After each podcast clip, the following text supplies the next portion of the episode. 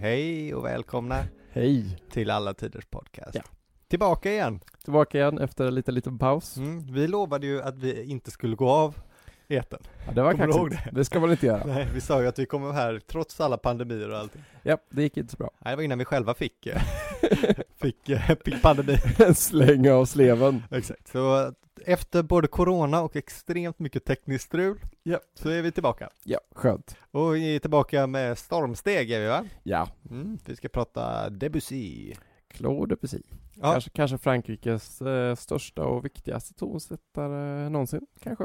Alltså? Åtminstone Ja. en av dem. Ja, det låter eh, rimligt för mig. Jag tänkte jag skulle inleda för att jag, eh, du är ju experten här idag. Okej, mm. Expertkommentator och jag får vara vanlig Mm. helt enkelt. Eh, Med lekmansperspektivet. Det är då man kan spekulera lite fritt och Precis, det, jag tänkte, kasta ur sig lite det var grejer. det jag tänkte göra också. Vad skönt. Ja, men just för att eh, Debussy är ju såklart en eh, kompositör man känner till även om man inte eh, liksom, är så musikintresserad. Ja, men ja, man har åtminstone hört det på filmer och sådär och tv. Ja. Absolut. Kommer du ihåg ehm, när, det inte, när det inte var tv-program på tvåan? Jo, När det var kommer så här, när det var liksom bara den här stora cirkeln där och Ja. eh, då brukade de ju spela två stycken. Gjorde de det? Det ena var Air av eh, Bach Ja, och det andra var eh, Clair de Lune av Debussy. var det det? Det var de två som gick eh, på repeat när det inte, när typ mellan, var det mellan två och fem då det inte gick några program på Jag tvåan. försöker tänka tillbaka mig till 90-talet här och zappa. Jag zappade ju gärna förbi den. Jag hade ju ganska mycket tv-kanaler när jag var lite så att jag...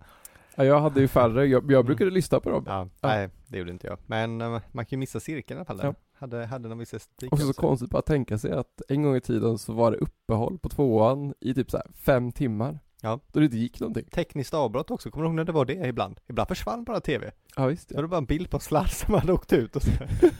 Det, det känns, känns så himla gulligt. Ja, det känns gulligt. Ja. Nästan, ja, det var lite mänskligare på något sätt. Varför hade de inte fler program? Eller så här, ingen kollade på Nej. tvåan.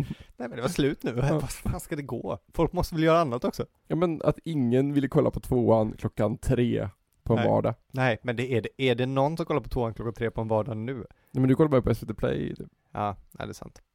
I alla fall tänkte jag inleda med ett citat Ja, ja, okej ja. från eh, Debussy själv. Okej. Som jag tycker fångar upp eh, min personliga erfarenhet av Debussy och Ah. eh, det är så den här eh, lite folkligare, folkligare bilden av honom kanske, eller Mm. liksom hur han fungerar tycker jag i kulturen i stort. Okej. Och det tyckte jag var, då sa han så här, jag översatte själv. Eh, Vi måste hålla med om att skönheten i ett konstverk alltid måste förbli ett mysterium. Vi får aldrig bli helt säkra på hur det har skapats. Vi måste vid varje pris bevara musikens särskilda magi, som musiken, mer än andra konster, är särskilt benägen att innehålla. Ah. Och det tycker jag, eh, jag tycker det fångar den här, för att är det någonting Debussys musik är så är den ju eh, magiskt lättlyssnad nästan. Ja Ah, faktiskt. Jag vet inte om lättlyssnad är rätt ord för det, det låter så negativt och jag Mm. menar ju verkligen inte negativt. Den är in, är intuitiv Ja på Ah, visst. något sätt. Sen har ju han gjort en del kärvare grejer också. Jo. Men eh, de är ju inte lika kända Nej, kanske. Mm. nej jag pratar nu om hitsen, Ja. klädelyn, flickan med linfärgat hår Mm. och så. Alltså de, de som in, finns på alla Spotifys eh, klassiska listor. Ja. Det är också bra fint citat också med tanke på att, eh, för jag kommer ju analysera lite grann vad, vilka beståndsdelar som eh, hans speciella sound egentligen bygger på. Ja men det är perfekt. Och, eh, och då liksom kan man ha ändå den, eh, den eh, idén också i bakhuvudet att man kan plocka isär saker men, men det fångar ju aldrig Nej. varför det är så, varför det är så bra och vad, alltså det som gör det till konst är ju alltid någonting annat än summan av delarna. Ja så är det.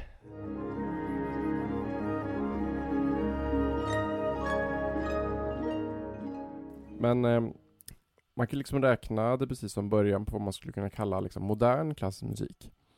Och eh, inom eh, ja, de här typerna av konstarter så brukar ju modern alltså betyda egentligen mer abstrakt och mer vag. Ja det är det jag brukar tänka på. Ja, det är liksom en del av den eh, av det, det moderna konstbegreppet.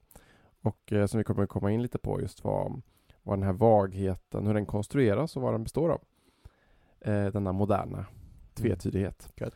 Men Debussy var ju också, man kan ju säga att han var bokstavligt talat eh, gränslös. Alltså både i, i livet och i musiken så hade han lite svårt det här med att respektera regler och konventioner. ehm, Brukar ju vara eh, givande ofta för konstnärer. Ja, Det är, det är lite av, jag skulle säga att det är en mer respektlös konstnärstyp än vad vi egentligen kanske skulle tillåta idag. Kanske. Ja, shit. Det ledde till liksom en hel del strul i hans kärleksliv och med oto, otaliga otroheter och Mm. ganska respektlösa beteenden. Men som i musiken ju gav upphov till liksom en helt ny värld av toner. Ja. Nu har jag hintat lite att eh, om man tycker det blir alldeles för mycket musik så kommer jag lite snask på slutet. Exakt. så att, Skönt. eh, bara så att ni vet det. Nej, Man ska inte lämnas utan gottegrisen. Nej, precis. Eh, Mannen bakom kommer lite senare. Just det. Man kan säga att det är lite av en klyscha kanske. Man brukar ju kunna säga att musik handlar om tension och release. det låter ju också uppenbart när man... Ja, men det stämmer faktiskt ganska bra. Alltså åtminstone klassisk tonalitet. Ja. Det som är liksom den klassiska tonaliteten, den ut- den utgår ju från en tonart. En tonart bygger liksom på ett system av relationer eller hierarkier kan man Ja. säga. Alltså det, en tonart består av massa olika ackord och toner som då uppfyller särskilda funktioner i tonarten. Just det. Och eh, det som är allra lättast att förstå är det som kallas tonikan, vilket är alltså hemmakordet. Ja. Där, alltså, där en- ett stycke ofta börjar och slutar liksom. Som C till exempel. Ja, precis. I C-dur så är ju to- tonikan hemmakort, alltså C. Ja. Och man kan höra det på att det låter eh, bam, ba, ba, bam, bam, ba. Ja, ah, Ja, just det. Man hör här, direkt. här känner man, det här var hemma Det liksom. är hemma ja. Och Ja. den andra som är lätt och kanske lättare att förstå är det som är kallas dominanten, vilket är det ackord som leder hem till tonikan. Mhm. Alltså dum, Just det. dum. Man vill ju, man hör ju redan slutet när, man, när det kommer där. Precis, och här har du egentligen de två, de två viktigaste ackorden i varje tonart liksom, som Ja. är hemackordet och det ackordet som innehåller mest tension. Mm. Som alltså vill hem, man, och man, man känner det väldigt liksom det är väldigt s- psykologiskt liksom, Just det. självklart liksom. Och ehm, för dominanten då är det som har mest, alltså absolut mest tension och hemackordet är det som, som kännetecknas av mest release då. En Ah. känsla av vila och stabilitet och Just trygghet. det, Liksom. just Och det är där det. man oftast vill sluta liksom. Ja. Det som känns färdigt liksom. Japp. Men sen finns det också en massa andra funktioner och massa andra ackord som ger liksom denna, denna resa från eh, tension till release en massa variation och rikedom och sådär. Ja, just det. Det är själva äventyret. Så att säga. Ja. Verkligen, och detta är liksom en tonart. Ja. Men sen kan man alltid göra det lite krångligare för man behöver ju såklart inte stanna i samma tonart utan liksom eh, mer komplex musik rör sig ju mellan olika Ja, tonarter. Det är då och det blir sådär. riktigt gott ofta. Ja, tycker jag. precis liksom. Och det görs liksom, då, då blir hela den här tension-upplevelsen blir liksom längre och rikare och mer intressant liksom att man, Ja. man kan röra sig mellan olika tonarter och förändra liksom eh, grundpositionen liksom. Man kan se det som att, om, att eh, om du läser en stor roman så kanske kommer partier som handlar om andra personer Ja. än huvudpersonen. Just det. Just det. Och att det är liksom den, och de gör, har ju såklart paralleller och belyser huvudhistorien på ett annat sätt. Ja. Men liksom de, de, men de tillhör en annan värld liksom, typ, kan man säga kanske. Mm. Ja, men det var en bra jämförelse tycker jag. Ja, vad roligt. Tack för det. ja. Men lyssnar man liksom då på äldre klassmusik, till exempel eh, symfonier av Mozart eller Haydn, Japp. då är det väldigt vanligt att man är väldigt tydlig med huvudtonarten. Mhm. De, oftast, alltså, de, de nästan bankas in under de första takterna. Alltså Okej. det finns ju någon, jag tror det är Jupiter-symfonin av Mozart som börjar drulum, drulum, drulum, dum, dum, dum. Liksom, Okej, där har vi- ja. Den liksom, det är många, många, man kan höra det faktiskt på många symfonier framförallt under den klassiska perioden då att att, eh, att de börjar så här, alltså utan massa tricks för att det är så här, det här är, här är grundtonen ja, precis. när man väl då har bankat in det här hemmakordet så kan man liksom göra lite roliga tricks och tonartsbyten och sådana saker. Ja. Men, men liksom finessen då ligger liksom i att ta sig iväg så långt som möjligt utan att tappa fäste liksom för att man ska kunna komma hem.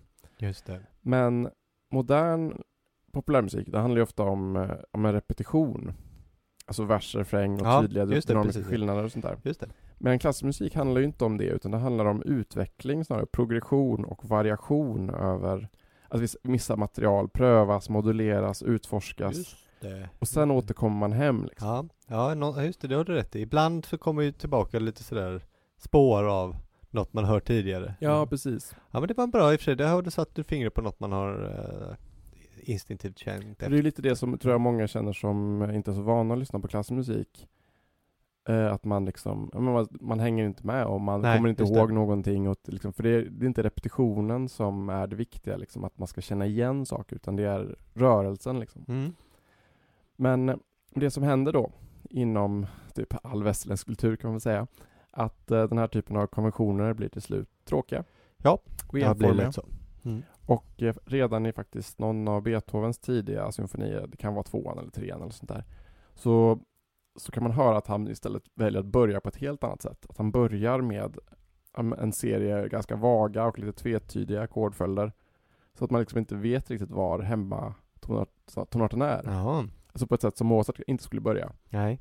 Att han liksom, Nej. han leker med lyssnaren, förvirrar den innan den, liksom, den riktiga to- huvudtonarten kommer in. Ja.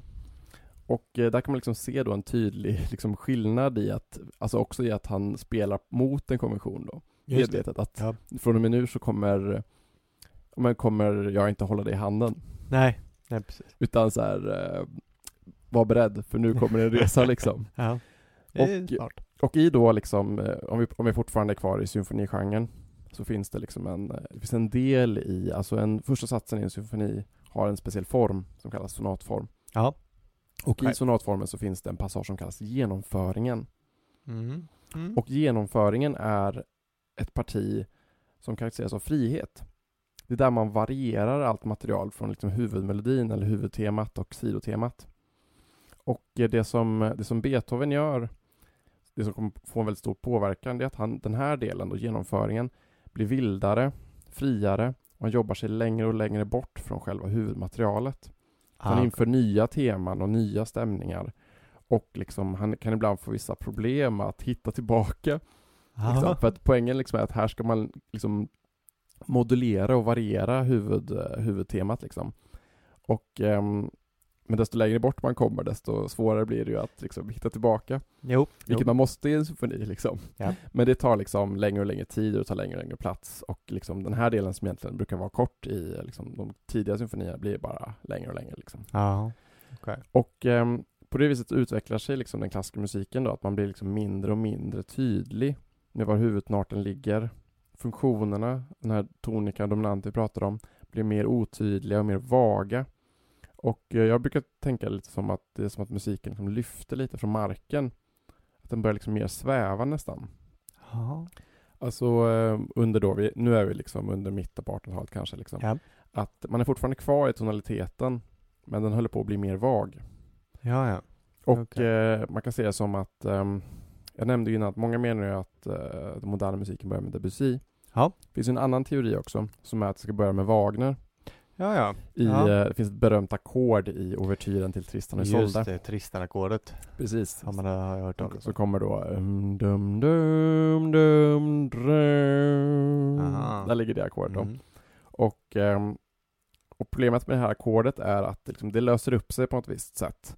Men det finns liksom en massa olika teorier om vad det är för ackord och vad det är för funktion. Jaha. För man kan liksom se det på massa olika sätt. Och Ja. ehm, Shit. det finns liksom inte rätt svar här utan, utan det är ju medvetet vagt Jo. och ska Jo. få en att associera på många olika sätt att det här kan vara en viss sån här och det, finns, det skulle kunna vara det här. Ja. Men medan det här då är en tendens hos Wagner, att han liksom har vissa ackord och vissa passager som är så här. Ja, Så okej. kommer ju Debussy bygga hela sin musik på denna vaghet. Ja, där har vi skillnaden då. Precis. Ja. Liksom, och då kan man då liksom, där- därför kanske det är mer rimligt att räkna från Debussy som att han släpper från marken på ett Just annat det. sätt och kan eh, det som är eh, ett regelbrott hos Wagner. Hos Debussy finns det inga regler kvar. Nej. Det är spännande för jag läste ett annat citat av eh, Debussy. Jag Jaha. tror det var Debussy i alla fall som gick eh, ungefär så här, för det handlade om Wagner.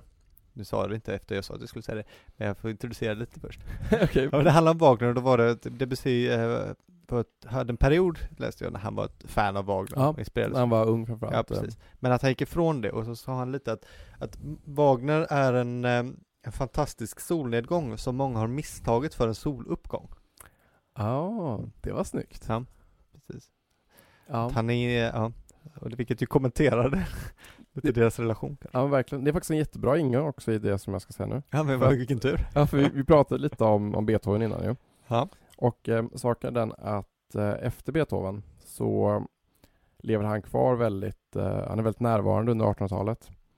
Och eh, han är så viktig liksom och påverkar väldigt, väldigt mycket. Ja, Det som händer är att det bildas liksom två skolor efter Beethoven, okej. kan man säga. Alltså om man ska vara lite schematisk. Ja, det är bäst. Den ena är ganska konservativ Mhm. och då, det handlar framförallt om att, då, att hålla kvar i de klassiska formerna. Alltså skriva symfonier, stråkkvartetter, liksom Ah, Ja, ja. oratorier och hålla kvar i sonatformer. och så. Alltså den är väldigt liksom eh, Beethovens klassiska sidor.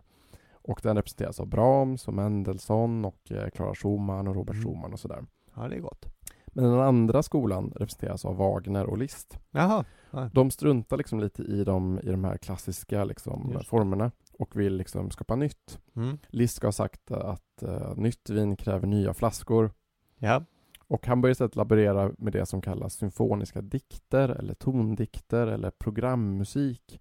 Alltså musik som skildrar, bokstavligt talat, försöker skildra vissa känslor, vissa stämningar i väldigt målande former. Liksom Ja. man brukar säga att det är Liszt som uppfinner det som kallas symfoniska dikten. Liksom. Just. Och då liksom, istället för att någonting heter då ja, men, eh, flöjtkonsert i Ja. B-dur, Just så det. heter det plötsligt ehm, en promenad eh, genom skogen. Ja, ja. Jo, för det är ju en skillnad märker man ju helt plötsligt när man lyssnar att först heter allting siffror och sen börjar det heta namn. Ja men precis liksom, och det är, eh, det kallas Det är Liszt, symfoniska okej. dikter eller tondikter, vissa säger lite olika saker. okay.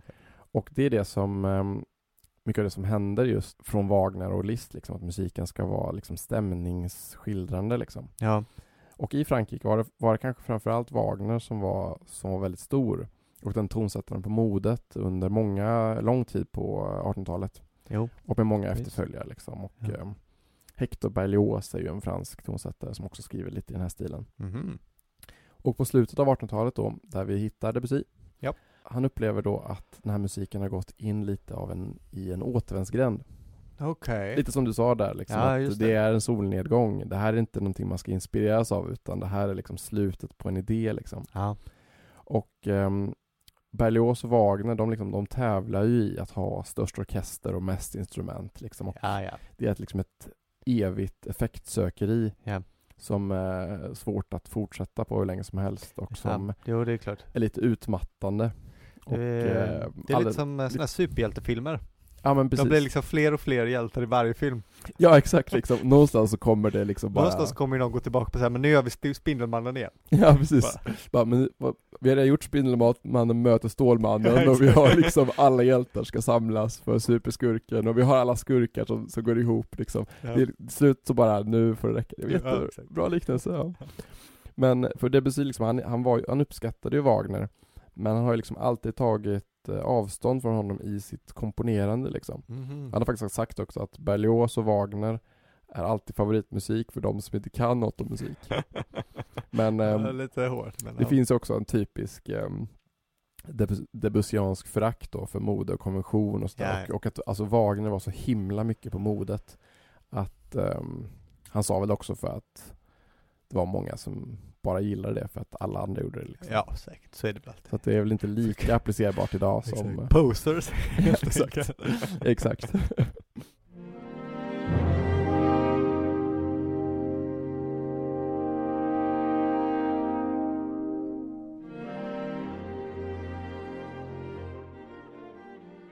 Men, eh, men hur Debussy bröt med det wagnerianska liksom och med det klassiska Mm.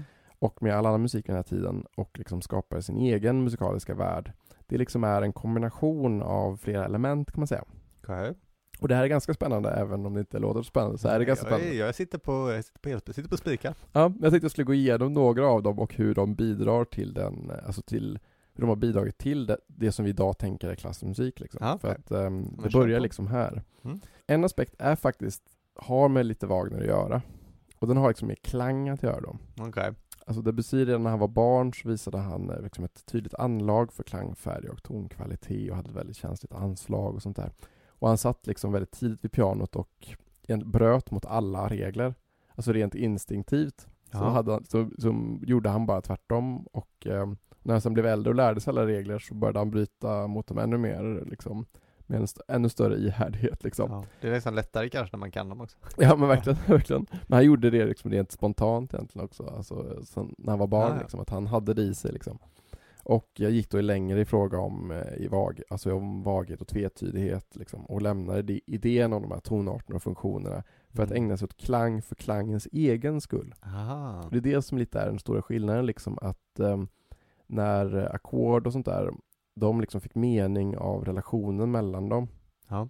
Så liksom, så har, eh, så struntar Debussy i alltså klangens, hur de fungerar mot varandra och blir liksom ett egenvärde i sig. Ja, ja. Att så här, det här låter fint. Ja. Bara liksom. Och så spelar det ingen roll hur det gör ihop liksom strukturellt med andra saker. Nej. Och ett sätt att göra det här, det har med skalor att göra. Ja, Ja. ja skalor eh, känner jag till. Mm, Det här, och det här är väldigt, det här är väldigt spännande faktiskt. Oj. Eh, klassmusik, vanlig musik, bygger liksom på den här tonarten som vi pratade om innan. Ja. Och klassiska dur och mollskalor. Ja, just det. Eh, men en durskala är ju dum dum dum dum dum dum dum dum dum dum dum dum dum dum Just dum det. dum Do, re, mi och... Ja precis, och moll är dum dum dum dum dum dum dum dum dum dum dum dum dum dum dum Eller dum dum dum dum dum dum dum dum dum du du du du du du Ja. Det är liksom Skönt med skalor tycker jag, man blir så glad av dem. Verkligen, verkligen jättekul är det. Men med det som Debussy gör, att han börjar intressera, intressera sig för andra skalor, Okej. vars egenskaper liksom tjänar ett nytt och musikaliskt mål. Och eh, en av dem är den berömda heltonskalan. Känner du till Mm. den? Nej, tyvärr. Man brukar säga att eh, Debussy uppfann den. Att det Ja. finns liksom en historia om att han ska ha satt sig vid pianot, tryckt ner pedalen och sen spelat den här heltonskalan för någon. Jag kommer inte ihåg vem Ja. det var. Och att hon ska ha svimmat för att den var så annorlunda. Ska se, den låter så här då, ska vi se. Ja. Eh, en dum, dum, dum, dum, dum, dum, dum. Ja. Hör du någon skillnad? Att det? Jag hör ju skillnad från det du sa, gjorde förut, Mm. ja, det lät. Heltonsinslag har ju funnits innan också. Alltså både hos Wagner och Liszt. Men Debussy gör precis samma sak som med vagheten här, liksom att han dröjer kvar i detta, liksom, det kallas modus då. Och Liksom, och han, han är kvar i det, istället för att ha, ha det som liksom kryddor, Mhm. så, så börjar han i det liksom, och Okej. stannar i den här världen. Liksom. Och varför den här skalan är så himla viktig, det har att göra med det vi pratade innan om vaghet och funktionerna. Ja. För liksom, grejen med en vanlig skala, det är att den inte är, ri- det är inte- att den inte är symmetrisk. Nej. Utan den består liksom av halva och hela tonsteg i en viss ordning. Ja. Och det är denna liksom asymmetriska konstruktion som gör att varje ton får sin funktion. Okej, jag, För försöker, jag försöker orientera mig i begreppen symmetri i någonting som, jag är så, du vet, eh, bilder, jag tänker Mm. symmetri, ser jag pennor framför mig som ligger i. Men jag förstår vad du menar, att men liksom man, så här att eh, eh, det är, liksom- man man, gör hade, olika... man hade, det finns toner emellan ibland. Ja, Så- så- precis. så- Och ibland, ibland hoppar man över en och sådär Ja. liksom i, i, ett viss, i en viss form. Och det gör liksom att eh, hoppen är inte, alltså men varför, varför, varför en ton känns hemma, det är ju Ja. för att den förhåller sig på vissa olika sätt till andra toner. Och det är ju för att man hoppar över olika många och sådana saker. Mm, okej. Eh, men det som, det som är grejen med heltonskalan är att den bara består av heltoner, ja, ja. som, som namnet låter då. Ja. Och eh, den har en ton mindre då, än den vanliga durskalan också. Men eftersom att den bara består av heltoner så har den inga hierarkier, inga funktioner, för den är helt symmetrisk. Ja, så Ah, ja, den, ja, den, okej, den går inte i så- dur, den går Nej. inte i moll. Det är ingen, ber- ingen ton är beroende av en annan ton. Nej, precis. Den har inget centrum, den har ingen början, den har inget slut och liksom har egentligen ingen karaktär då. Nej. För att, just för att den är helt symmetrisk så finns det liksom ingen känsla av här börjar den. Eller liksom att det finns inga relationer så som det finns i en vanlig skala. Nej, just det. Och eh, alltså den svävar helt enkelt. Alltså den har inte ens dur eller moll. Nej.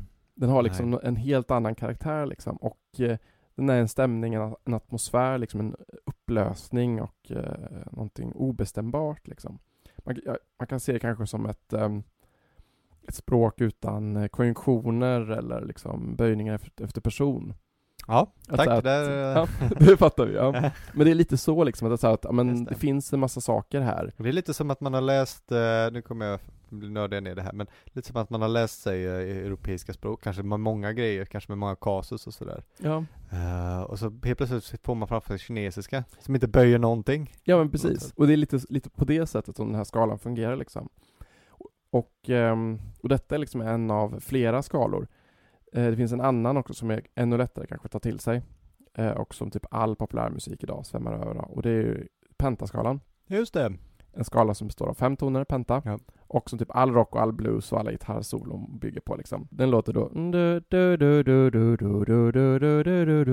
Just Idag tänker vi liksom på eh, alltså typ jag menar, rockriff eh, och sånt där och Ja. blues och sånt där. Men eh, på under 1800-talet så har den här sko- skalan en helt annan association. Vilket ju är till Asien och Japan. Ja, ja, okej. Ja, Det är därifrån liksom Debussy får den i alla fall. Ja. För att eh, han kommer i kontakt med den här världen, inte minst då genom världsutställningen som var i Paris 1889. ja, ja. För det är en av de här, en av de här riktigt viktiga tillfällena faktiskt i, Europa då man fick liksom eh, konfronteras med eh, kultur från Asien. Ja, Det var ju till, till den här världsutställningen som man byggde Eiffeltornet till exempel. just det. Men även konst kom in mycket, va? Ja. japanska tryck och sånt där. Precis, exakt. Och han, och han gillade faktiskt allt det. Ja, Han, gill, han såg även eh, så kallad eh, anamitisk teater mm. och han, liksom, han såg de här japanska trycken som han tyckte om. Och, eh, men det viktigaste var ju såklart det musikaliska ja. och då var det då japansk musik. Men det var också någonting som hette javanesisk gamelan-musik Gött. som eh, lite speciell, som har mycket gångar och klockspel och flöjter och slagverk och sådana Ja. saker. Och det, det påverkade honom jättemycket. Gjorde det? Så Ja. att liksom mycket av den här pentatoniska liksom och den är faktiskt asiatiska inslag. Ja, Spännande. Jag vet inte om du tänkte på det när du lyssnade på att det finns Nej, det Nej, gjorde jag inte. nej men det, men Det det, gjorde finns där liksom. Ja. Det är också lite kul att den här, ehm, den här um, Jo, men världsutställningen. eh, pagodorna finns det väl en, eh, ja en precis som ja. heter. Den, eh, men det vet jag för att det, det, det hörde jag ju för att mm, jag fick höra att det skulle låta så. Aha, Okej, Okej. ja, ja. Men liksom, det är klart att det är ju sett från de som aldrig har varit där och Nej. sådär liksom. Men det är också lite kul att eh, Sverige var inte där under den här utställningen då. Ja, Ah, okej. Tillsammans med en mängd olika europeiska monarkier som Tyskland, Storbritannien och Italien. Ja, alltså. Eftersom utställningen firar till 100 år sedan stormningen av Bastiljen. Ja, ja. 1889. Ja, nej, det är klart, men det vill man inte fira. Så då bojkottade typ alla monarkier i, i Europa den utställningen Vad för att, den, roligt. för att den skulle hylla liksom. Ja. Det är ju den kända utställningen. Ja precis. Med Eiffeltornet och, är då de byggde Grand Palais och de här också, Ja, kanske? det är det väl. Som fortfarande står kvar. Ja, och massa saker då på hela Jean de Mars som nu är borta. Men Ja, som precis. tillhörde. Ehm, men liksom den här asiatiska musiken påverkar också honom i hans eh, instrumentval och sånt där. Att han gillade mycket så här asiatiska gångar liksom och den typen av, eh, av instrument. Mm. Men en annan stor skillnad här då som han också gör rent praktiskt. Det är att till skillnad från Wagner och Berlioz då som då hade de här gigantiska orkestrarna.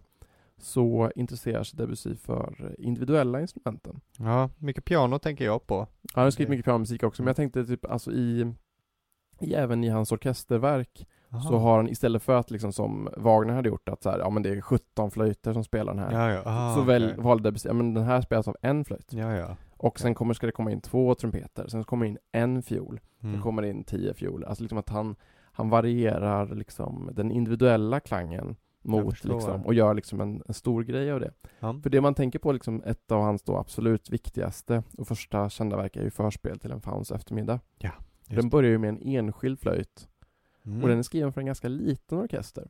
Okej. Den är liksom, den är ju skriven för en ovanligt liten liksom orkester för att vara ett, alltså ett orkesterverk Ja. på den här Jag förstår. tiden då, så- och måste ha gett, varit en stor kontrast liksom mot eh, Wagner och Berlioz och den Ja. typen av, av eh, ja, Den tysk är, musik ja, för den verkligen. tiden. Den är ju också, alltså, den är ju mindre dramatisk på alla sätt egentligen Mm. också. Alltså handlingen i sig är ju mindre, Ja, ja, visst. intimare också. Så där. Så det är liksom, Personligare. det är det som är, vad ska man säga, det man kan göra efter att folk har gjort extra allt Ja. jättelänge. Grejen är att det enda man kan göra då är att ta bort det, Just det. att göra Mm. lite igen Ja. och liksom börja från början. Ja, Men hur låter en fiol? ja. Hur låter en flöjt? Mm. Är inte det också fint? Måste det vara liksom, måste det vara 100 pers på scen liksom? Just det. Kan det inte bara vara 15? Nej, Så. det är lite för att göra en eh, liksom eh, lite vulgär jämförelse så är det väl lite som hur punken kom precis efter arenarockens storhetstid. Eller ja, precis. nu fanns ju åtgärder sen, men efter liksom The Wall och Pink Floyd och det är extremt, Ja. alltså då har man ju rena symfoniorkestrar till och med. Ja, Med inställningar precis. som I bara mean, den enda vägen efter The Wall är att, Börjar ett garage igen. ja, och göra låtar som är en, en och en halv minut. Liksom. Precis. ja, men det är faktiskt en ganska, det är så, det är så kultur verkar tenderar att gå framåt liksom. Ja. Men eh, den här upplösningen då som vi pratade om, eh, den gäller ju även form och rytm. Alltså han Ah, löser ju verkligen upp allting. Det är verkligen, det finns nästan ingenting kvar sen liksom. Nej. Eh, musik är uppdelat i det som kallas takter. Jo. Eh, vilket då alltså är den enhet, liksom, eller det taktschema som man skriver i. Liksom, att en vanlig sådan är ju, som typ all popmusik går ju 4-4. Just Så räknar man till fyra. Så En, en, två, två, tre, tre, fyra. En, två, tre, fyra. Precis. Och eh, Debussy strävar då efter något som kallas att lösa upp taktstreckets tyranni, som man kallar det. Han gillade liksom inte i att, för det som musik som är skriven i sådana här taktarter tenderar ju att liksom, man betonar ju vissa, vissa liksom, ta- taktslag. ja. Till exempel eh, om, om, det, om den går i 4-4 då, så betonar man ju ettan mest. ja. En, två, och sen, är det Just li- det. och sen trean lite mer. Två. En, två, tre, tre, fyra. En, två, tre. Just det. Och det, är liksom, det påverkar ju hur melodier låter och hur, liksom, hur, vilka, hur långa fraser man, man skriver och det, det påverkar musiken ganska mycket. Mm. Det är klart. Så det han gör då är att han flyttar betoningarna, alltså liksom att istället för att musiken betonar på ettan så kanske, bet- kanske den, så hamnar betoningarna mittemellan alla slagen till exempel. Och så byter han mycket taktarter och sådär för att man ska liksom inte kunna räkna på det sättet. Det ska Nej. inte vara viktigt, Nej, nej. liksom sådana här saker, utan det viktiga är hur det låter. Det- Du ska inte liksom fatta strukturen. nej. Som man kan göra i gammal musik, i äldre musik så kan man liksom, så hör du ju men så här, men du hör taktarten, du hör liksom hur det markeras och händer någonting skojigt så förstår du det. Det är sant faktiskt. Det betyder väl inte att man ska förstå de här grejerna. Så att Mm. Nej, liksom, eh, Han vill liksom inte, men varför ska du bry dig om det för? Nej. Nej. nej, nej, visst. Så att, ehm, Ja, båda har ju sina fördelar i och för sig. Det är ju gött när man lyssnar på en Mozart-opera till exempel. Så Ja, tycker jag ju så helt plötsligt kommer ju någon sån här riktigt power moment då allting liksom kommer samman och det känns hur fett som helst. ja, visst. Nej, men verkligen, det är, vi har ju den fördelen idag att vi kan, man kan tycka om allting. Ja, liksom. man, det är behöver skönt. inte, man behöver inte välja. Nej. Men sen, och så drömde han ju om en musik som, alltså där formen, vi pratade om form innan ju med sonatformen, Mm. att liksom en fi- form som är så fri att den låter improviserad liksom, eller tagen Just det. direkt ur ett skissblock liksom. Ja. Han gillar liksom inte att ska, det ska inte låta perfekt och ordnat liksom. Nej, det låter ju väldigt sympatiskt, på- eller det fungerar ju väldigt väl. Mm. Och det är ju nästan som det hans citat som jag tog upp tror jag väl, alltså att eh, det blir magiskt, man förstår ju inte hur det, Nej. man kan liksom inte höra vad som kommer komma och så blir man eh, helt tagen av det. Mm. Ja, ja, men det var lite också det du skrev alltså att eh, det, det var, eh, låter nästan spontant. Ja, Det precis. läste jag, en- jag läste en eh, artikel i New York Times som skrevs för två år sedan då, i samband med 100-årsjubileet av hans död. Ja, just 1918. det. Ja, Så den skrevs 2018 helt enkelt. Och eh, i den stod det att ehm, alltså hans musik karaktäriseras av en känsla av spontanitet, alltså eh, om- av att det, det ska låta som att personen som spelar pianot, det här var mycket om pianomusiken, ja. Mm. eh, kommer göra det i stunden, att noterna bara faller sig på varandra, så Ja. att någon låter fingrarna gå. Men att eh, när man läser musiken och försöker spela den, då är instruktionerna för att uppnå det här väldigt tydliga. ja. ja visst. Det tyckte jag var så roligt, det är så intressant den paradoxen att eh, för att skapa den här sublima känslan av eh, spontant, Mm. spontant geni så måste man vara så extremt påläst. Ja, ja, visst. Nej, men det finns, eh, det vill jag också säga, att spontanitet är ju en illusion liksom. Alltså, ja, precis. men typ skådespelare som verkar, som levererar saker spontant har ju, ofta, har ju, är ju ännu mer duktiga än Ja, folk precis. som gör det krystat liksom. Ja, exakt. Att det är liksom en... Det Liksom, är ju det som är ett ofta missuppfattat uttryck som kommer från renässansen som kallas för sprezzatura. Ja, ja. Det är väldigt vanligt att folk gillar mode. Eh, då menar man det ofta, alltså uttrycket betyder nonchalans ungefär, eller och imperfektion. Mm. Och kommer från Castigliones eh, eh, Il Cortigiere, vad heter den? Alltså Ja, ja. hovmannen. Ja.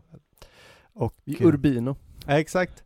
Och då är då idén att eh, man ska uttrycka någon form av nonchalans. Folk som bryr sig om kläder gör ofta det att man ska ha något fel, till exempel en sko eh, kanske är oknuten eller konstigt knuten. Mm. Man har något konst, alltså man har en klocka som inte matchar någonting eller ett sådär. Någonting ska bryta perfektionen för att göra det ännu mer perfekt. Ah. Eh, han, folk använder ju det mest i mode idag. Han menar ju det i allt. Jaha. Men han menar ju att du ska vara så bra på någonting. Men du ska, att det ska se ut som att du inte ens försö- behöver försöka göra något. Ah, Okej. Du ska kunna dansa så väl att du inte ska behöva göra några avancerade danssteg utan allt ska bara flyta på. För jag tänkte innan på det här typ när man du vet ska styla ett hem. Att man alltid du vet ska slänga en sån här en, liksom en bok eller en tidning på ett bord. Man kan ju inte bara lägga den Nej, snyggt utan exakt. man måste liksom så här lägga den med en touch så Ja, här. ja, så men att det är ser lite- ut, lite- Så ser det ut som att jag bara slängt den där modetidningen där när jag skulle toa så bara slängde jag den där på bordet. Det är lite Egentligen har så. man stått där och bara jag Exakt. ska bara Där fick jag till den! Så, Precis. istället för att bara lägg den snyggt va? Nej Ja. det går inte. Det går. Ja men det här är lite så. Det är lite så fast det är, här handlar det mer om eh, allt i livet. Liksom. Mm. Ja. Mm. Och att eh, vara perfekt utan att behöva liksom, anstränga sig. Men det är faktiskt en väldigt spännande grej som du tar upp där för att eh, som man kanske inte tänker på om man inte läser noter. Nej. Om du plockar upp en invention av Bach till exempel. Ja. Det står inget tempo, Okej. det står ingen styrka, det står, ing- det står egentligen ingenting utan du måste bestämma allt själv. Ja, det, Det- står bara noter helt enkelt, Ja. toner. Eller? Ja, det är Mm. liksom så här, här- så här, här är låten liksom. Ja. Men om man liksom, desto, desto mer modernt det blir faktiskt, så står det exakt vilket tempo det ska vara, det står exakt var du ska sakta in lite Mm, grann, mm. var du ska öka lite grann. Alltså hur du ska artikulera är, allt är bestämt. Ja. Och det är faktiskt, det är typ likadant i, i faktiskt i teater. Alltså, Jaha. an, an, alltså om Ja, man ja. kollar på um, kommentarerna till, eh, till, eh, till ett, en, en, en pjäs liksom. Ja. Gamla sådana har ju nästan inga, inga liksom, Nej, eh, riktlinjer alls. nej jag försöker Men modern minnas. teater är ofta så här, ja men säger han och eh, lyfter sin hand på det här viset. Och Jag läser han ju- tar tio steg fram och så, alltså det, kan, det blir väldigt, väldigt detaljerat om du är Just på det. 19, 1900-talet. Ja. Nu skäms jag här men jag har typ inte lä- läst någon pjäs skriven på 1900-talet. Va? Jag har sett men jag har inte Klar, Jag har men läst Unesco, Beckett, jo du läste väl? Nej, just det, Nej, du jag såg dem. Jag ja. såg dem. Ja okej. Um, Dario Fo, Tjechov, det finns Tjechov har jag läst. Ja, ja. Det- Han det är så. ganska detaljerad, Ja, inte, inte jag lika minns mycket inte. som de andra. Ja men det är sant, läser man eh, Shakespeare står det typ ingenting och går man till Nej. grekerna står det absolut ingenting. Nej, och liksom det är ändå kul att musik och eh, teater där, alltså liksom att man försöker kontrollera det Ja. spontana mer och mer. Men eh, nu, nu lägger jag ut mig här, men kan inte det ha att göra också med att till exempel Bach, han, ehm, han framför, eller han var ju med och framförde sin musik ju väl? Ja, det är det sant var ju i inte och för sig. tanken kanske att någon annan skulle ta den och spela den Nej, det är sant faktiskt. sen. Ja, det är faktiskt en ganska... Och i så fall brydde han väl sig inte så mycket om att det lät exakt Nej, likadant. och Shakespeare satte ju upp sina egna pjäser Ja. också på The Globe. Så att, ja, det är faktiskt, det, är- det är inte en dum anmärkning. Nej. Men samtidigt så verkar ju folk, ehm, Folk kanske blivit lite anala också. ja men lite också Ja. faktiskt. Eller så här, folk får- litar inte på att man kan se saker på, alltså andra sätt kanske. Nej. Man gillar tvetydighet men den är väldigt, väldigt kontrollerad. Just det. Men det, är väldigt, men det är roligt då liksom det här med just att, ehm, som vi pratade lite om, om det här med friheten och sådär, för att eh, musik kallas ju ibland för en impressionistisk tonsättare. Ja, det hörde jag. Som ju är en term som eh, passar lite sådär liksom. Eller såhär, han, han tyckte inte så jättebra om det liksom. Nej. Han, han, och ehm, Det verkar också, tyckte jag när jag läste, som att det mest, man, folk mest säger det för att attackera honom. ja, Så liksom, Alltså, det är väldigt få som menar det positivt. nej, men som vanligt med sådana här, alltså i konsthistorien med sådana här ismer och termer och sånt, Ja. så är det ju oftast, är det ganska få som kommer på dem själva, utan de Nej. används ju nedlåtande ofta av, av liksom konservatoriet och kritiker och sånt där. Just det. Liksom. Att det är de som kommer på sådana här ord Ja. och kallar folk för det. Och sen ka- säger vi det idag, men De bara, vadå? Ja. Ja. Man an- använde ju oftast ordet vag impressionism, liksom att man, man, Just det. man gick väldigt hårt på just det här att det var alldeles för eh, man, stämningsfullt men liksom inte så, inte så tydligt. Nej. Nej, och då menar man väl, man förstår väl vad de menar om man tänker Monet, eller Ja. Turner som, eh, vad jag läste, Debussy gillade i och för sig väldigt mycket. Ja, ja visst. Så går, det- så går det ju, hans sena tavlor är ju, det är ju mest färg. Liksom. Ja men verkligen liksom, eh, Å andra sidan så är de ju jättefina att titta på också. ja väldigt. Och Debussys musik är ju jättehärlig att lyssna på. Alltså det finns ju alltså, ehm, saker som är eh, alltså, rimliga tycker jag ändå i liknelserna liksom att um, men, så här, intresse för färg och ljus och sådär och den här rörelsen mot det abstrakta. Ja. som ju finns hos, alltså i Monets eh, Water Lilies där liksom, så är det Just ju det. en, en rörelse till färg bara. Mm. Alltså inte, det avbildande försvinner liksom sakta men säkert. Och eh, det är faktiskt roligt att de här Water Lilies av Monet, det är de som är em, i- inspirationen till eh, det som den här amerikanska abstract expressionism. Ah. Att, ja, ja, liksom, att eh, hela den liksom generationen med Jackson Pollock och Just det. William de Kooning och Rothko och alla de där, de åkte ju till, för det var det här eh, orangeriet i Paris ja. ja. var ju nedstängt jättelänge på grund av eh, vattenskador. okej. Så att det är liksom den, eh, man kunde inte se de här tavlorna. Nej. Och sen renoverar de det och öppnar upp den här på nytt. Och då liksom var många av de här i Paris och bara s- och såg de här, liksom, den här sidan av Monet som är mycket mer radikal än hans andra Ja. verk. Och bara wow, vad fan är det här? Det kan man ju se också i Roscoe lite väl. Ja men precis. Han gör ju samma sak, alltså designa rummet de ska hänga i, precis som Mm. Monet har gjort. Ja, verkligen. Mm. Och Det, men det är väldigt spännande liksom att, eh, att eh, det kommer där, alltså abstraktion kommer alltid successivt ur någonting annat Just liksom. det. Och eh, där, då är det färg för färgens skull och Debussy är ju klang för klangens Ja, just skull. det. Liksom. Just det. Och, eh, men sen finns det ju andra liksom, eh, så här, sidor som kanske inte passar lika snabbt, alltså lika bra ju eftersom att impressionistisk måleri ju oftast var väldigt så här, ja, men lite ruffigt och snabbt och eh, skedde oftast utomhus och på plats och sådär. Ja. Medan liksom, eh, den musik som Debussy gjorde är ju svår att skriva, komplicerad, och tar lång tid att skriva och Ja. eh, så här, det är liksom en, en helt annan eh, process liksom. Mm. Processen är ju inte lika alls liksom. Nej, det är klart. Men, det ligger ju i eh, konstformernas eh, olikheter också. Lite. Ja, verkligen. Det är Även- svårt att komponera något i naturen. Så det är bara... Ja, det, det är faktiskt sant. Men liksom en tonsätt som ibland k- klumpas ihop med Debussy, eh, liksom, eller ses som en efterföljare till honom, är ju Maurice Ravel. Jaha. Och eh, de är ju båda väldigt olika och ingen av dem passar egentligen in i någon rörelse överhuvudtaget. Nej. Eh, Ravel är ju mer klass, alltså klassicistisk än vad Debussy är. Och han kallade sig faktiskt för antidebussyan Jaha. faktiskt, mot slutet, just angående det här med form. Okej. För Ravel tyckte form viktigare än vad Debussy gjorde då. Och eh, gillade inte Debussys sena saker. Det var inte den bra Debussy. Nej. Utan,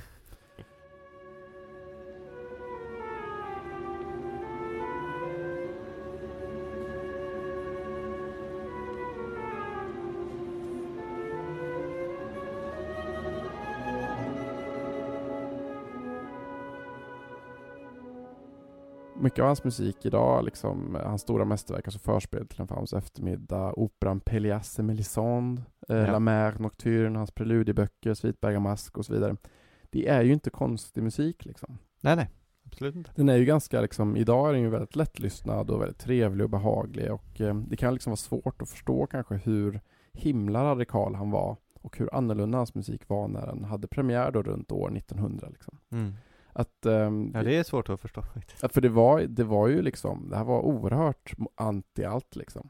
Och han var liksom, han var så himla modern och han var väldigt anti-akademisk liksom. Men han var ju inte, han var ju inte så bullrig eller så konfrontativ så, så som vi tycker kanske att 1900-talsmusik är.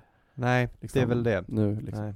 Men eh, alltså för Debussy var ju en riktig outsider liksom. Han, han avskydde ju musikkonservatoriet. Han hatade alla auktoriteter inom musiken. Ja. Han umgicks ju knappt med musiker överhuvudtaget. Nähä. Han föredrog, ju- föredrog poeter och författare och målare och showartister folk Ja, som jobbar okej. på kabaréer och sånt. Ja, det är kul i och för sig. Och- Lite roligare kanske. Ja.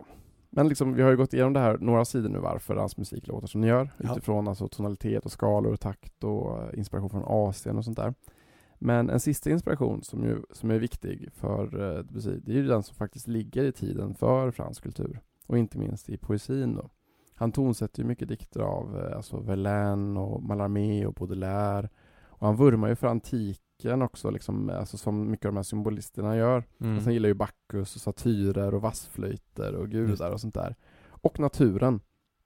Vilket ju finns väldigt mycket i den tidens måleri och hos impressionisterna liksom. Ja. Att många av hans verk heter ju ja, men så här, havet och vågor och moln och natten och dimma och gryningsljus och månsken och dofter och det är väldigt liksom den typen av värld som han befinner sig i liksom. En slags symbolistisk naturromantik ja. som hans liksom, musik svämmar över, över av. Liksom.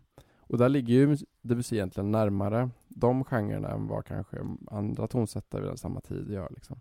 Att han är lite mer poetisk och målerisk än vad, Ja, okej. än vad liksom, den akademiska musiken vid den här tiden var. Ja, det låter ju, låter ju som eh, anledningen till att det är bra i alla fall. Ja, visst. Mm. Och, eh, men han var ju inte så himla liksom, han var ju inte så himla samtida, liksom, eh, eller han var inte så, så, han var ju inte särskilt politiskt intresserad heller.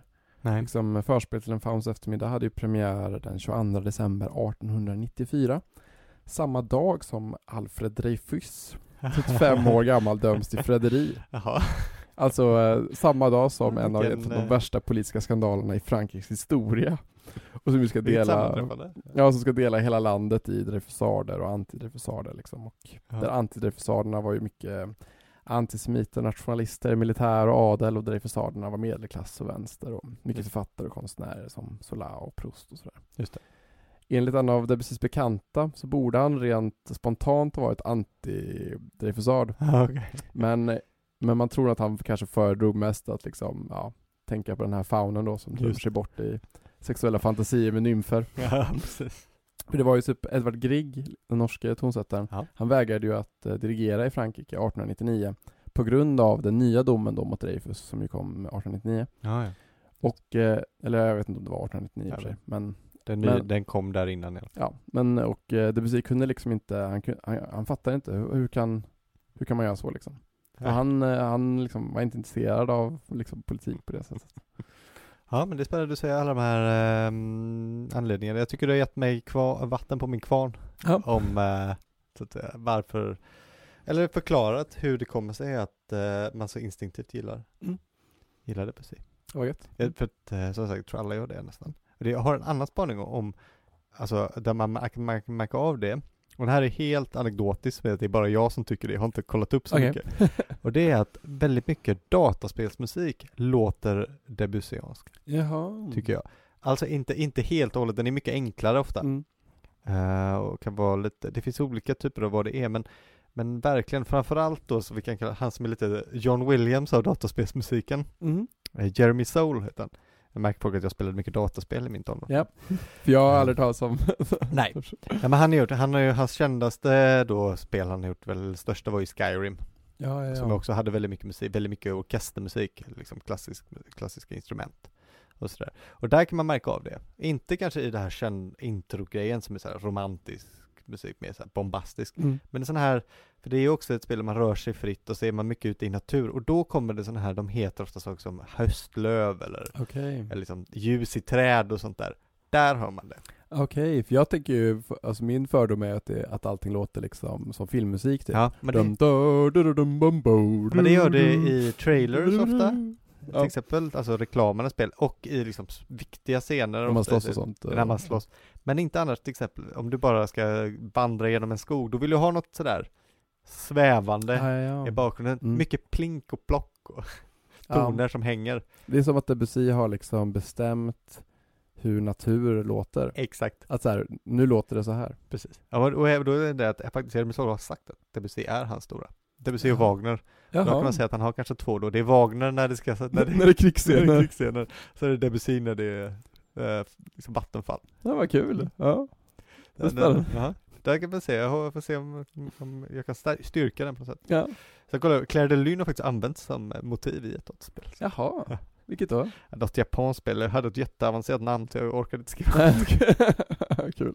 Men, men, men i alla fall, där kan man säga, jag tror att, jag tror att du har rätt där, alltså att eh, Debussy har satt tonen för hur titta på naturen musik låter. Mm. Så vi, bli- man blir ju liksom inte chockad för att Nej. det, Nej, det här är ju så- musik som ska vara i bak, du ska inte tänka på den så mycket. Mm. Vad kul. Den. Men vi har ju pratat lite om hur Debussy liksom bröt mot alla konventioner och alla regler i musikens värld. mhm.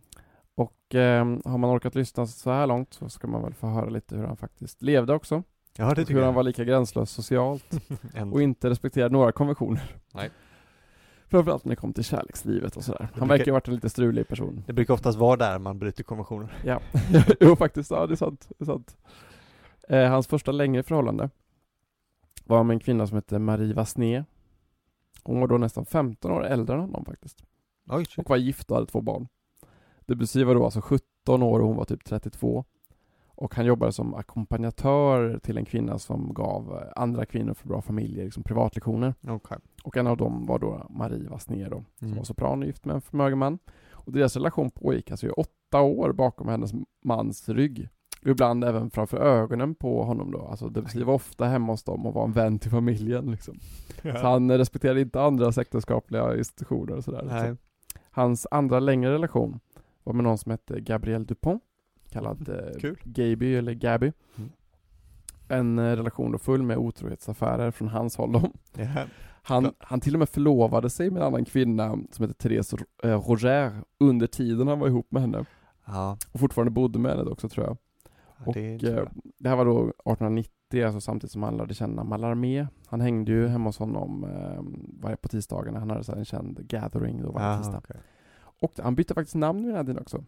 För Aha. att, eh, alltså Claude Debussy, han hette ju faktiskt Akil, typ eh, under hela sin uppväxt. Jaha, Alltså Achilles då på Ja. franska, Akil Debussy. det låter ju mycket coolare. Ja, så, men han bytte då alltså till Claude Akil, Jaha. och eh, idag är han ju känd som Claude Debussy liksom. Ja. Akil Debussy, ja, det är lite kul. Det är lite kul. Men eh, 1896 då så friar han till en annan kvinna som heter Catherine Stevens då, som är dotter till en belgisk konstnär som heter Alfred Stevens.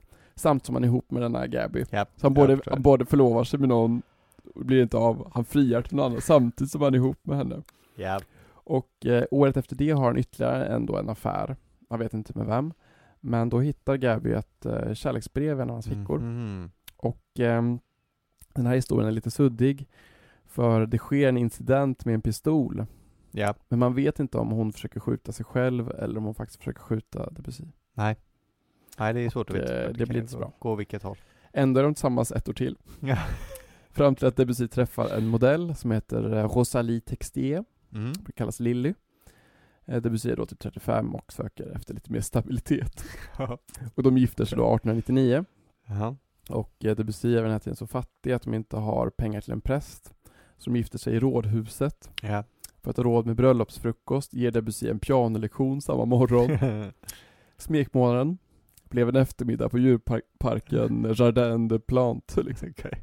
Och inte ens ett halvår innan bröllopet så hittade Lilly honom i säng med en annan kvinna. Nej. Nej men, klor. Vilken drömkar. Ja, verkligen. Då Efter no- stannar han eller? ja, men det är inte slut här. Nej. Nej, Efter några år då träffar han en ny kvinna som heter Emma Bardak, Mm. fru till en bank- bankir och mamma till en lovande kompositör som var elev till Debussy. Mhm. Han har nu börjat tröttna på sin snygga men inte så intelligenta modellfru.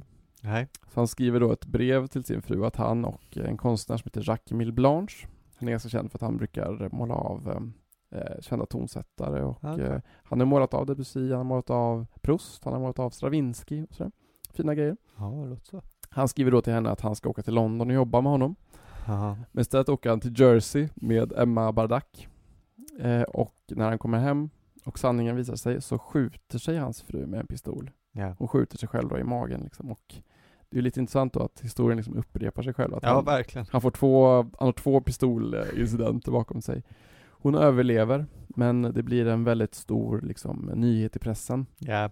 Många Förstår det. kritiker driver med honom och eh, många av hans vänner överger honom. Alltså att de tycker att så här, nu, eh, nu har du gått för långt. Ja. Liksom. ja, det är två, två gånger. Det är ju en gång shame on. Ja. Och sen också alla de här otrohetsaffärerna. Ja, liksom, jo. alltså, Nej, det är som, inte så bra. Nej, och en av dem som faktiskt eh, överger, överger honom är ju då Maurice Ravel som vi pratade om innan. Han tar ju hennes parti och Jaha. samlar faktiskt även in pengar till henne. Så att hon skulle liksom få någon form av säkerhet då efter liksom att de skiljer sig. Okej. Han gifter sig sen med Emma. Eh, hon skiljer sig då från sin bankirman. Ja. Och eh, Debussy får sitt första och enda barn då. Mhm. Dottern Claude Emma. Ja. Claude efter honom och Emma efter mamman Just det. men som kallas Shushu. Men tyvärr dör hon faktiskt av difteri när hon bara är 13 år. Jag sa det. 16 månader efter att hennes pappa dött av cancer i röven, för det är det som han dör av. Rektalcancer. Ja. Just Den det. 25 mars då 1918 under en tysk bombräd över Paris. Ja. Och smällarna lät fortfarande några dagar senare under hans begravning då på Père Lachaise. Mm. Ja. Så att, eh, alltså, när hans musik har ju betytt väldigt, väldigt mycket för mig faktiskt. Att det, är- jag har lyssnat på honom sedan jag var ja, barn liksom. Och Ja. eh, verkligen, men eh, det är nu på senare år som jag har fått reda på, eh, alltså, Allt eh, snaska. men vad strulig han var. Du var inte en av de som började lyssna efter Twilight? Nej, det var inte så. Nej, jag vet inte. men jag vet att det finns en grej att många, att den, de gör en grej av den där. Jaha, Överklär okay. okej. lynn i den. Jag har inte sett Twilight. Ja, okej. De, det är också slutscenen i Oceans Eleven. Jaha, ja, det Det är så ett stort fontänspel eh, ut, framför Ja, någonstans stort just kasino. det, just Då det. är det Kredlin, fast i en version för stråkorkester tror jag. Aha, vad shit. Mm. ja, ja, det är en eh, poppis. Men, eh, nej, men det känns lite, det är lite tråkigt tycker jag så här att, eller det är så svårt att veta, för för mig, jag, musiken tycker jag har ju så mycket personlighet, Mm. men inte den här personligheten. Inte den personen. Nej. Eller sådär, Man ska inte lära känna sina hjältar, vet du. Kom igen. nej, det är väl så. Det är väl så. Ska vi rulla ihop där? Ja men det är väl bra, jag eh, börjar bli lite hungrig. Ja, Jag börjar också faktiskt bli rätt hungrig. Mm. Bra, för jag går nu in när jag äter upp chipsen som ligger i studion, Ja. för det är inte våra. ja men, eh, godnatt allihopa. ja, Vi eh, ha ses det vi en gott. annan gång. Mm. Ha det fint. Ciao. Hej då.